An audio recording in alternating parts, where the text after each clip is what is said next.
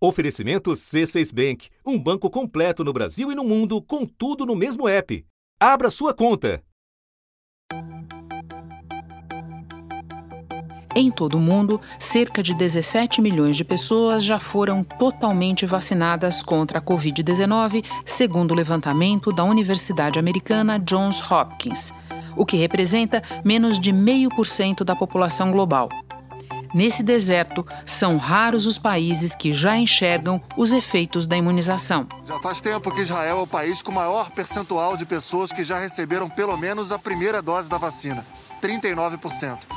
Essa pesquisa acompanhou pessoas com mais de 60 anos no período de três semanas e observou que o número de infectados diminuiu 41%, de hospitalizações, 31% e de casos graves, 24%.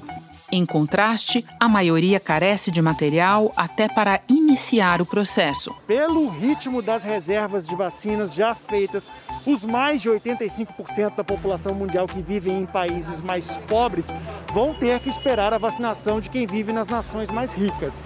Até agora, a previsão é de que mais da metade das doses que forem produzidas cheguem a países onde estão apenas 14% da população do planeta. A União Europeia tem quase duas vezes mais vacinas que habitantes.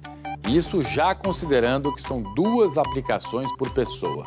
Os países com menos doses estão na África.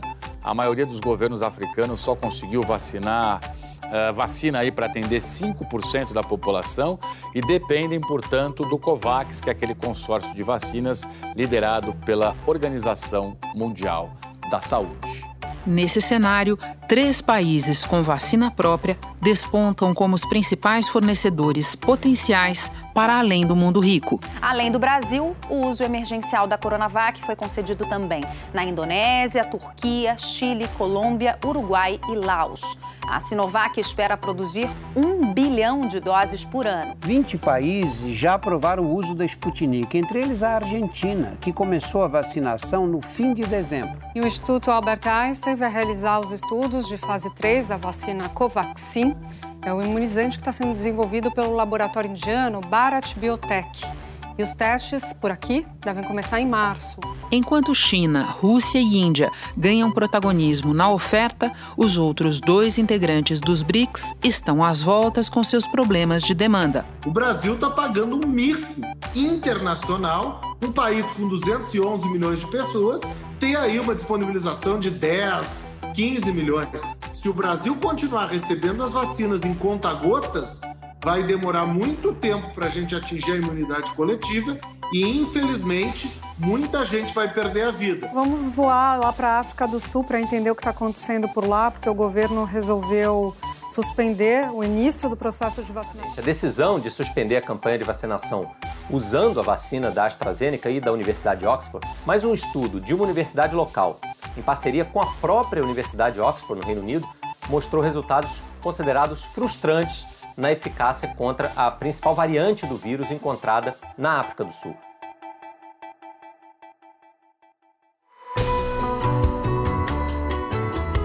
Da redação do G1, eu sou Renata Loprete e o assunto hoje é geopolítica da vacina. As estratégias de China, Rússia e Índia para suprir o vácuo deixado pela reserva desenfreada de doses pelos países ricos e as consequências mundiais da desigualdade na cobertura vacinal. Para entender, nossa convidada neste episódio é a economista Mônica Debole, professora da Johns Hopkins, especializada em imunologia e genética pela Escola de Medicina da Universidade Harvard. Terça-feira, 9 de fevereiro. Mônica, antes da gente entrar no nosso assunto propriamente dito, eu te peço que nos faça um panorama da vacinação no mundo. Quem tem doses suficientes ou até doses demais e quem tem doses de menos a esta altura? Acho que hoje, quando a gente olha o mundo, é claramente os países ricos, né? Os países avançados conseguiram, têm doses é, suficientes, alguns têm até doses a mais. O Canadá é um exemplo de um país que tem até mais doses do que precisa, ao menos doses contratadas, né? não necessariamente doses já fabricadas. É, os Estados Unidos têm doses suficientes, certamente, Provavelmente vai ter mais doses, uma vez que seja aprovado o uso da, da vacina Johnson, da Johnson Johnson. E a Europa, de certa maneira, embora eles estejam lá com alguma dificuldade é, nesse início de campanha de vacinação, eles eventualmente vão ter doses suficientes também, até porque alguns laboratórios, alguns fabricantes são europeus. A presidente da Comissão Europeia, Ursula von der Leyen, falou de vacinas como um bem comum universal. Isso num momento em que a União Europeia ameaçou restringir exportações de doses para países de fora do bloco. Europe is determined to contribute to this global common good. But it also means business. Então, de um modo geral, os países ricos é, agiram rápido para contratar e assegurar doses das vacinas, e os países emergentes ficaram com uma espécie de, se a gente pode usar essa palavra, uma espécie de xepa né, da vacina, ou melhor, com o que sobrou. E o que sobrou não foi muita coisa. E quando você fala xepa, você está se referindo àqueles primeiros imunizantes aprovados e comprados pelos ricos. Só para acrescentar alguns números ao que você nos conta, o Canadá aparentemente comprou o suficiente para cobrir mais de cinco vezes a sua população. E existe um cálculo da Universidade de Duke que diz que de 7 bilhões de doses de vacinas compradas globalmente até meados de janeiro, 4,2 bilhões foram compradas por países ricos. Só para corroborar o que você disse. Mônica, entrando nesse panorama, como é que Rússia, Índia e China, três países do chamado grupo dos BRICS, se organizaram para comprar esse imenso espaço deixado pela falta de vacinas já adquiridas pelo mundo rico? Pois é, o que foi muito interessante de observar é que esses três países é, se, posicionaram com muita antecedência. Bom, a China foi o primeiro país a ser atingido pela pandemia, então natural que eles já tivessem iniciado o esforço de desenvolvimento de vacinas, eles saíram na frente sem dúvida alguma. Mas interessante ver como que a, a Rússia e a Índia em particular se posicionaram, porque esses dois países, e no caso a Rússia sendo mais interessante, porque a Rússia não tem um histórico de produção e manufatura de vacinas, a Índia tem, sendo o maior produtor mundial de vacinas, mas a Rússia não. A Rússia, ao perceber que iam faltar vacinas, isso a gente está falando em meados do ano passado, é, ao redor lá de junho, maio, junho de 2020, ao perceber que essas vacinas iriam faltar, a Rússia se posicionou para fabricar sua própria vacina. Eles têm lá um instituto, o Instituto Gamaleya, que é uma espécie de Butantan deles, é um instituto que já existe há muitos anos, tem uma, uma boa reputação na área de saúde pública, tem a capacidade de desenvolver vacinas e eles, portanto, fizeram a Sputnik V. Uma das revistas científicas mais prestigiadas, The Lancet, publicou um estudo que mostra uma eficácia da Sputnik da ordem de 91%. Para evitar casos graves, a eficácia foi de 100%. Nessa vacina é, tem um projeto científico muito bom, são é, duas doses diferentes. E essas duas doses diferentes dão um, baile no nosso sistema imunológico e, com isso, aumentam muito a eficácia.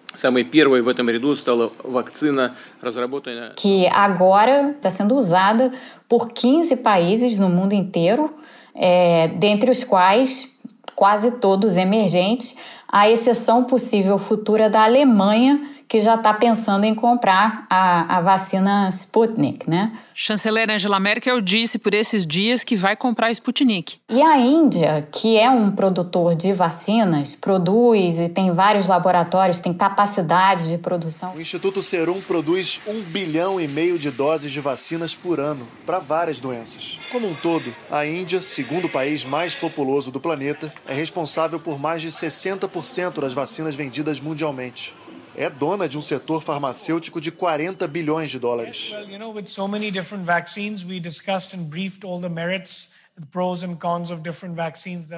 Inclusive, a versão da Covishield, né, a vacina da AstraZeneca, versão indiana, é produzida inteiramente na Índia, se chama Covishield.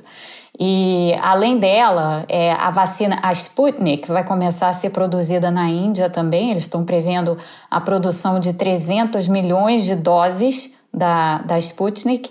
E a Índia desenvolveu a sua própria vacina, a Covaxin.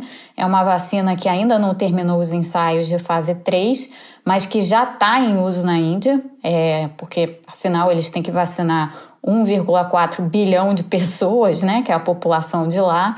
E eles já estão seriamente olhando para o mercado exportador, com alguns países já fazendo contratos e, e, pedidos de doses, como até o Brasil, né, que já entrou nessa fila. O Ministério da Saúde negociou hoje a compra de 20 milhões de doses da vacina Covaxin, do laboratório indiano Bharat Biotech, que também não tem ainda autorização da Anvisa. O contrato de compra está sob análise jurídica. Os primeiros 4 milhões de doses da vacina seriam entregues 20 dias após a assinatura do contrato. Tem alguma coisa mais que você acha importante mencionar nesse mapa para onde estão indo as vacinas chinesas, russas e indianas? Esse mapa é muito curioso, porque esse mapa abrange essencialmente os países emergentes e agora começam a despontar um ou outro país, no caso a gente mencionou aqui a Alemanha, é, que são países que têm acesso a outras vacinas, mas que estão vendo a necessidade de complementar o seu portfólio, digamos assim, de, de vacinas. Mas são vacinas que estão essencialmente nos países emergentes, na América Latina, no Oriente Médio, é, em diversas partes da Ásia, e que estão sendo as vacinas que complementam ou que pelo menos dão aos países emergentes a perspectiva de terem campanhas de imunização, já que esses países não têm os seus próprios imunizantes. O Brasil, que poderia ter se juntado a esse esforço aí para complementar os BRICS, as vacinas dos BRICS, o Brasil perdeu essa oportunidade, né, em, em não ter traçado essa estratégia porque o Brasil estava, na verdade, muito bem posicionado para isso, né? Haja visto o histórico que nós temos na, na, área de produção de vacinas e o entendimento que nós temos na área de saúde pública e na, na área sanitária, mas perdemos essa oportunidade por enquanto. O Ministério da Saúde anunciou que pretende comprar 10 milhões de doses da Sputnik se a Anvisa aprovar a vacina russa. Pelo cronograma do Fundo Soberano Russo, o Instituto Gamaleia pode exportar para o Brasil 400 mil doses prontas da vacina uma semana após a assinatura do contrato de compra. Outros 2 milhões chegariam um mês depois e nos dois meses seguintes mais 7 milhões e 600 mil doses. Eu ainda vou voltar a falar de Brasil com você, mas antes eu tenho outra pergunta. China, Índia e Rússia são países de população imensa que, obviamente, estão cuidando de garantir as suas doses é, antes de exportar ou enquanto exportam. Mas é evidente que eles estão enxergando também um ganho geopolítico nessa opção, pelo que a gente pode chamar de diplomacia das vacinas.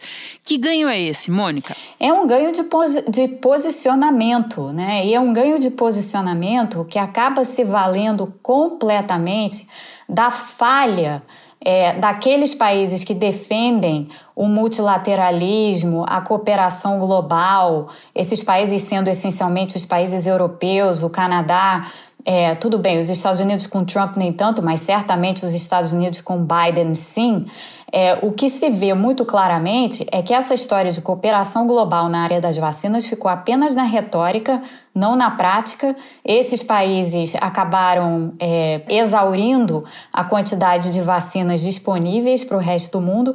E quem está, na verdade, atuando no sentido de cooperação global, pensando, claro que pensando nos próprios interesses, né, nesse, nesse jogo geopolítico, mas suprindo aquilo que anteriormente seria suprido pelos países ricos, são China, Rússia e Índia. Nesse sentido do que você fala, o exemplo da China com a África parece ser exemplar, né, Mônica? Com certeza, porque a China lá tem interesses econômicos profundos é, já está no continente há muito tempo e há trabalhadores chineses em profusão, em grande quantidade, na África, né, espalhados por toda a África. Então, é do interesse da China, inclusive, para manter é, essa, essa posição que, de, de proeminência que eles têm na, na África hoje. E, para além disso, né, garantir a imunização dos chineses e mais é, do restante de, dos países africanos, eles estão fornecendo as vacinas que eles têm disponíveis, que são essencialmente vacinas de dois laboratórios: o Sinopharm, que é um laboratório enorme, e o Sinovac, que é o responsável pela Coronavac no Brasil. Bom, vamos falar agora dos países que integram os BRICS, mas estão numa situação bem diferente de China, Índia e Rússia, e é isso que vai me trazer de volta à conversa sobre o Brasil com você você. Você falou há pouco do que o Brasil não fez. Você vê espaço para que o Brasil ainda venha aproveitar essa oportunidade aberta pelos outros países do bloco? Como? Olha, o Brasil tendo o tamanho que tem, tendo a experiência que tem nessa área, em particular, nós já produzimos vacinas em grande quantidade. Na verdade, nós fazemos isso todo ano, né? Quando a gente pensa na, na vacina para gripe e em outras vacinas que são utilizadas assim sazonalmente. O Brasil tem a capacidade manufatureira para fabricar localmente vacinas. Então, isso que a Índia está fazendo, por exemplo, de é, fabricar a AstraZeneca, fabricar é, a vacina a, a Sputnik lá na Índia, essa capacidade o Brasil tem, para além da Coronavac e para além da vacina da AstraZeneca. É, existe inclusive a possibilidade de produzir a Covaxin, a vacina indiana, no Brasil. Então, as oportunidades elas existem. A questão é, o Brasil vai saber se valer dessas oportunidades? Porque ainda dá tempo. Dá tempo do Brasil, é, apesar de estar atrasado em relação à China, Rússia e Índia, dá tempo do Brasil entrar nesse mercado porque as necessidades são muito grandes. Tem muitos países que não têm doses suficientes ainda, o próprio Brasil não tem, mas vai chegar lá, mas outros países que não têm e que, portanto, precisam desse, desse suprimento. E para além disso, né, Renata, a gente está vendo essa história das variantes de preocupação, as chamadas VOX, né, as Variants of Concern, essas novas variantes do vírus que causam grande preocupação, essa é uma realidade que está conosco e que provavelmente vai se apresentar para o futuro no surgimento de novas VOX. Então, à medida que os países saibam se posicionar para produzir vacinas, isso é não só do interesse nacional, no sentido de segurança nacional, mas é do interesse do mundo e, e tem um ganho é, econômico e geopolítico enorme nesse reposicionamento se o Brasil souber aproveitá-lo. Aproveitando que você falou das variantes, eu quero esgotar as letrinhas dos BRICS e te perguntar do caso específico da África do Sul, que está no noticiário por ter uma dessas variantes mais contagiosas do vírus e também porque acabou de anunciar um recuo no que se refere à vacina da AstraZeneca. Eu quero te ouvir sobre a África do Sul porque também ela não tem vacina própria para entrar nesse jogo, certo? Certo. Ela não tem, é um país menor, de menor porte, é um país que não tem a mesma capacidade que tem Brasil, China, Rússia e Índia. Então, a África do Sul é um país que vai continuar a depender de vacinas vindas de outras áreas do mundo.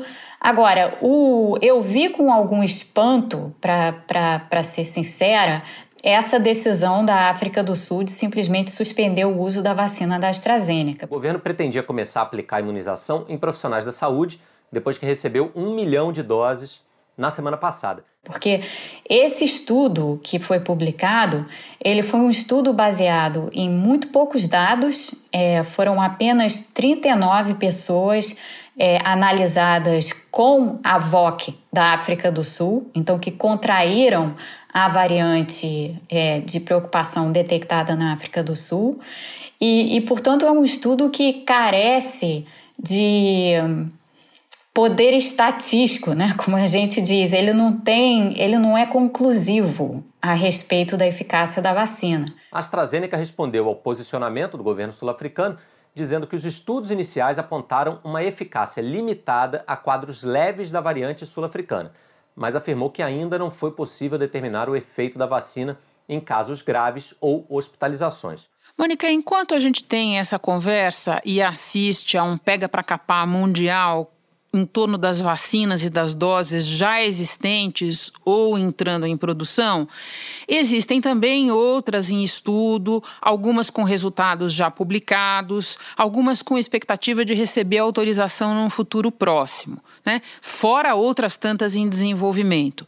Você acha que faz sentido esperar algum alívio para a demanda global no médio prazo ou isso é ilusório? Vai ser muito difícil, Renata, porque as vacinas que vão entrar em uso, as vacinas que vão poder entrar em uso brevemente, como por exemplo a da Johnson Johnson, quando receber a aprovação do FDA aqui nos Estados Unidos, que está marcada para o dia 26 de fevereiro, a reunião, né?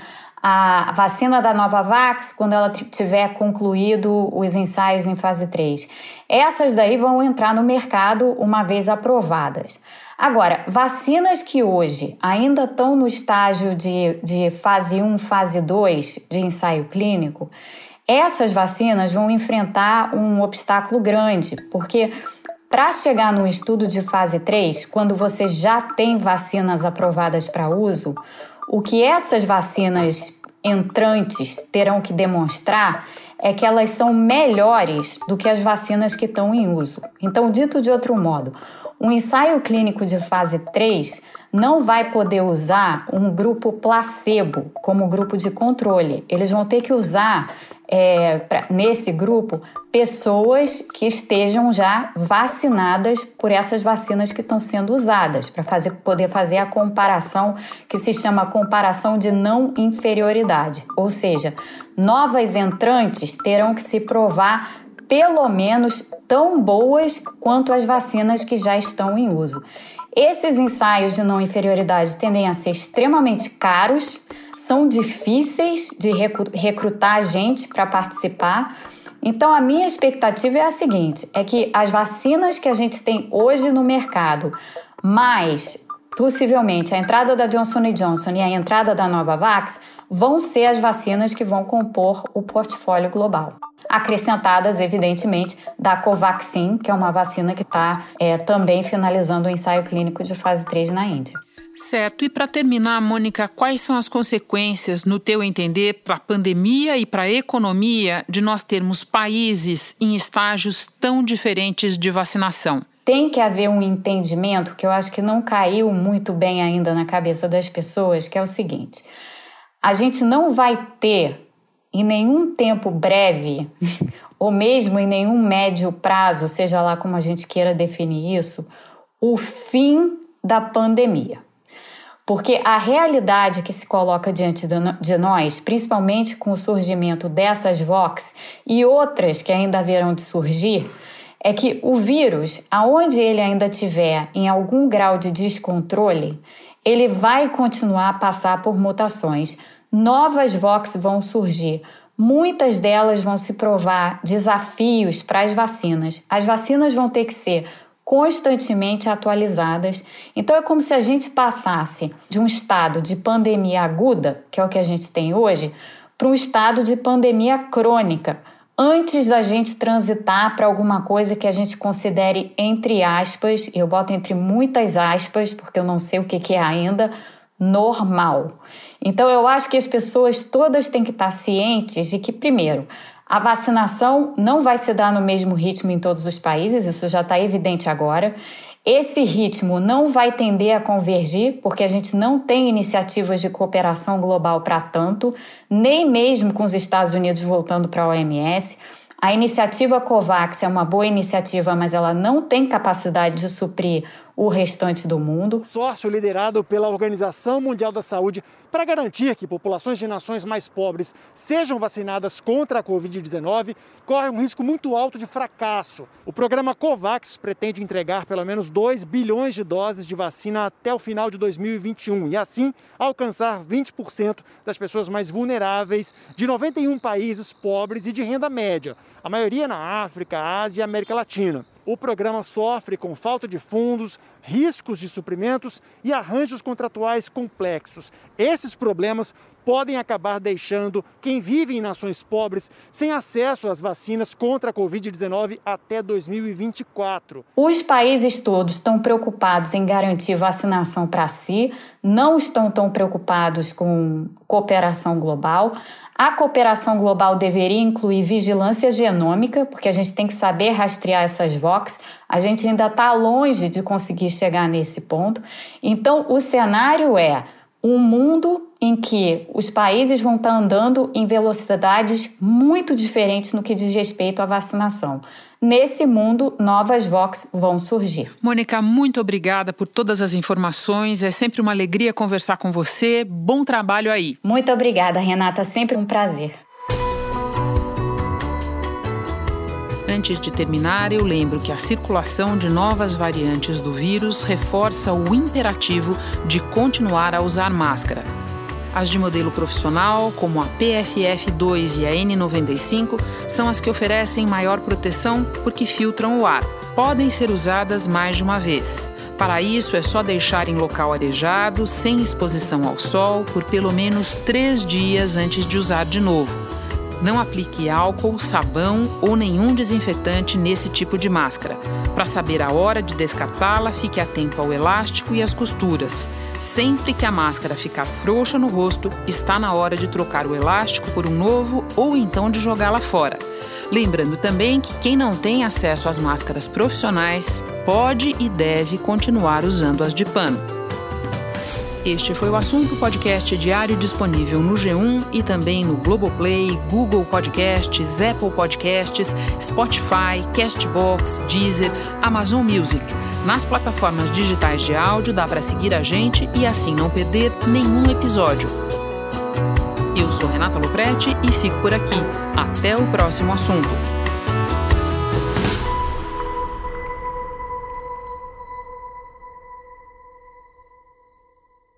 Você no topo da experiência financeira que um banco pode oferecer. Escolha um banco completo no Brasil e em qualquer lugar do mundo. Abra sua conta no C6 Bank.